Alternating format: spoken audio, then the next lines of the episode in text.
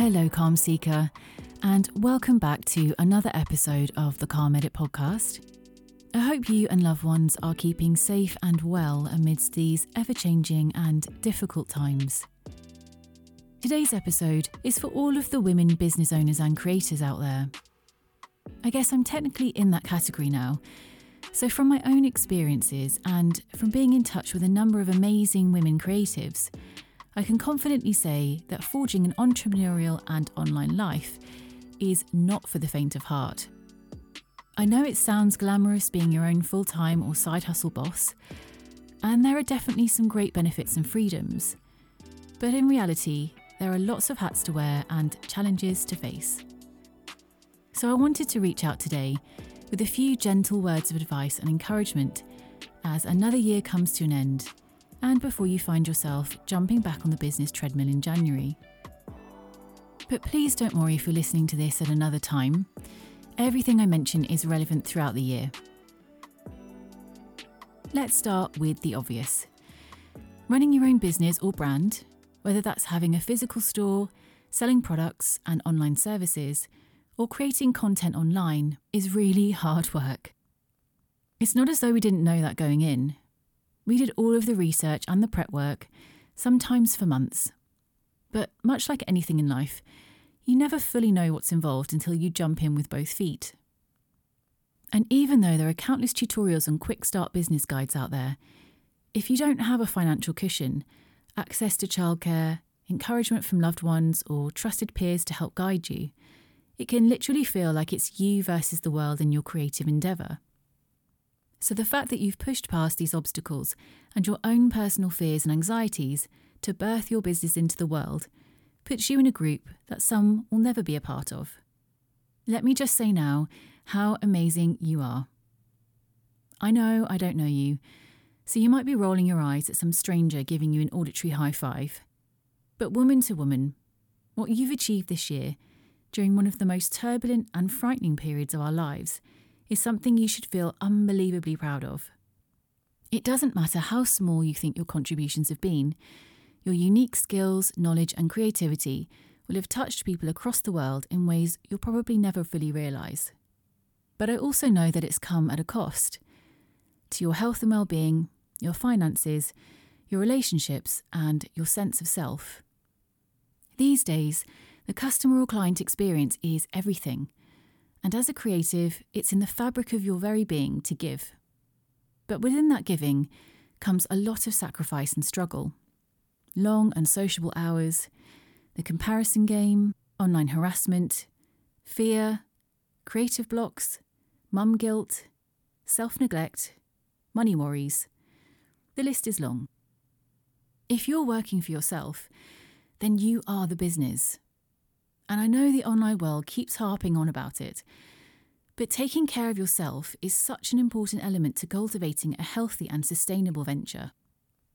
So, what steps can you take to create a business experience that feels rooted, balanced, and healthy over the next 12 busy months?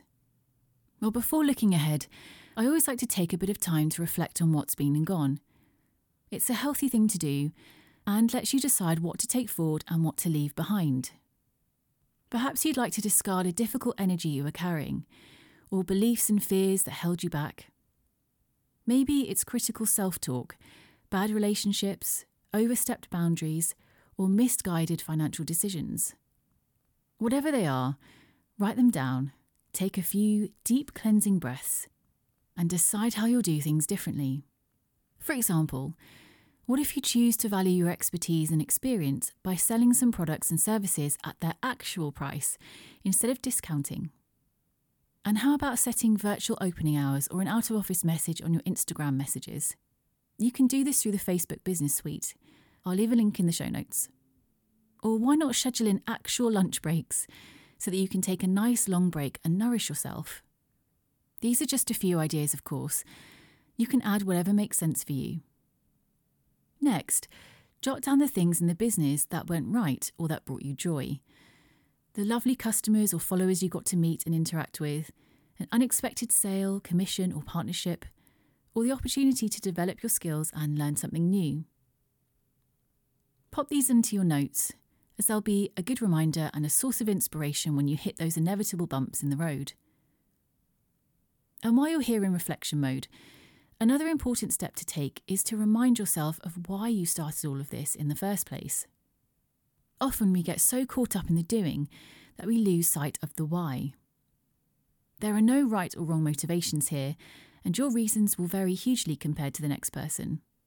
It could be to support yourself, spend more time with your children and less time working, to grow a community, to impart wisdom, or to create beautiful pieces of art or products that promote health and well-being. You'll likely find that your why is a combination of many things, but knowing them will give you a bit of a wake up call if you're not fulfilling these wishes and keep you grounded in authenticity. And I can say with confidence that in a world filled with gimmicks, filters, and false advertising, being your truest self in business is the best tool at your disposal. It's what separates you from everyone else and will retain customers, clients, and followers. Speaking of followers and social media, I have a whole bunch of thoughts on this for us creative people. Like many of you out there, I have a bit of a love hate relationship with these apps. On the one hand, I've met some amazing people through Instagram. Without it, I simply wouldn't know that they exist.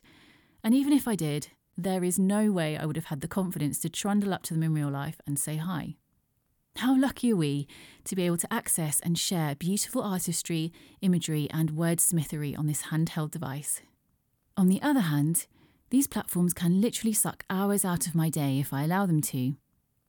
And when creating an online presence, it's far too easy to get into a negative headspace around likes, comments, and engagement, particularly when we compare ourselves to other more seemingly successful individuals. But there are definitely some ways to keep the balance between community building and descending into the digital spiral of doom, as I like to call it. Did you know that Facebook and Instagram have take a break and quiet mode features? Well, you do now, and I'd highly recommend using them to limit scrolling time. I now get a reminder after 10 minutes of use on Instagram, and it's surprising how much more mindful it makes you having that message pop up. Another good social media tip is to keep your follow numbers manageable. They say that the golden number for networking is around 150 accounts, which might seem ludicrously low, but in honesty, how many of the accounts that you follow do you actually engage with? I'm guessing it's no more than 20 to 30 tops. So why follow several hundred or even thousands? Ask yourself if you really enjoy being exposed to that much online noise. Don't be afraid to mute or unfollow accounts that don't serve your business or you as a human being. It's also good to focus on nurturing the positive online relationships you have. Not everyone is going to like you, your products, or your messages, and the trolls are sadly everywhere these days. But again, it's what makes the experience of connecting with good people so rewarding. So don't let the haters grind you down. One last social media thought before I move on. Please stop worrying about algorithms, visibility, and numbers. I know these elements have their place in sales and marketing, but they're constantly changing and are often beyond your control. Your value as a business owner, creative, and woman is not defined by the currency that social media chooses to barter with. At the time of recording, I have less than 300 followers on Instagram, but the podcast has had almost 2,000 downloads in total. If I really worried about the numbers, I probably wouldn't bother creating any social media content at all. And yet I know that people find value in it. So if you really want to grow and attract new customers and clients, a few things that are worthwhile setting up if you haven't already are a Pinterest page, a newsletter, and a website. If you establish at least one or all of these, and Meta, or whatever it morphs into in the future, happens to go down again, you'll at least still have a way to reach your audience. Now, I know what you're going to say. That's all wonderful, Dan, but I barely have the time for a half finished cup of tea these days, let alone to reflect or make big business changes. I completely hear you, my friend, but let me briefly share one of the biggest lessons I've learned since starting the Calm Edit. Earlier this year, I didn't have a good morning routine.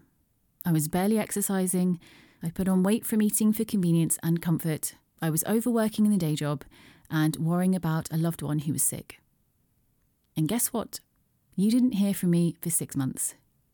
around October time, I decided that something had to give, or I might as well knock the Calm Edit on the head and make peace with my unhealthy body. So I booked onto a Wake Up Well workshop by the lovely Jenny Lowry. I'll link to her Instagram page in the show notes. And from that no nonsense one hour workshop, I decided that I was going to actively carve out time for two important things investing in myself and picking up the Calm Edit again. I took the next steps and signed up for live online yoga classes with the amazing Roisin from concretejungleyoga.com. I put aside time to work on the podcast and blog. I increased the fresh home cooking, upped my water intake, started practicing daily quick meditations with none other than Russell Brand over on Luminary, and I made a point of getting at least a couple of walks outside a week. With a slightly more structured day, and by adding in movement, hydration, and better nutrition, I've started to feel stronger in my body, I've gotten better sleep, and I've had more energy and ideas for content creation. Do I occasionally still overwork in the day job? Yes. Have I stayed up until midnight editing podcast episodes and missed publishing deadlines? Absolutely. Do I still enjoy chocolate biscuits in between meals? For sure. But the balance is now so much better, which means I'm better. And that's definitely a good thing for the Calm Edit. Your children or partner are always going to need more time than you have to give, and so are your customers and clients. But circling right back to the message at the start of this episode, if you don't grab the time you need with both hands, you and your business will eventually suffer. Let me leave you with this final thought. There's not a single thing I've said today that you didn't already know or feel in your heart. You are stronger more resourceful and creative than you'll ever realise. It's what's gotten you to this point, and what will see you through the days ahead. Recognise your worth and how special you are. Hold your head up high, my friend, and walk with purpose and clarity into your next 12 months. I cannot wait to see what they have in store for you. Thank you so much for listening to this episode please feel free to share it with any creatives or business owners in need of a gentle pep talk. As always, the full transcript and show notes are available at thecalmedit.com slash pod slash eight. Until the next episode, lovely calm seeker, stay safe and well. Bye.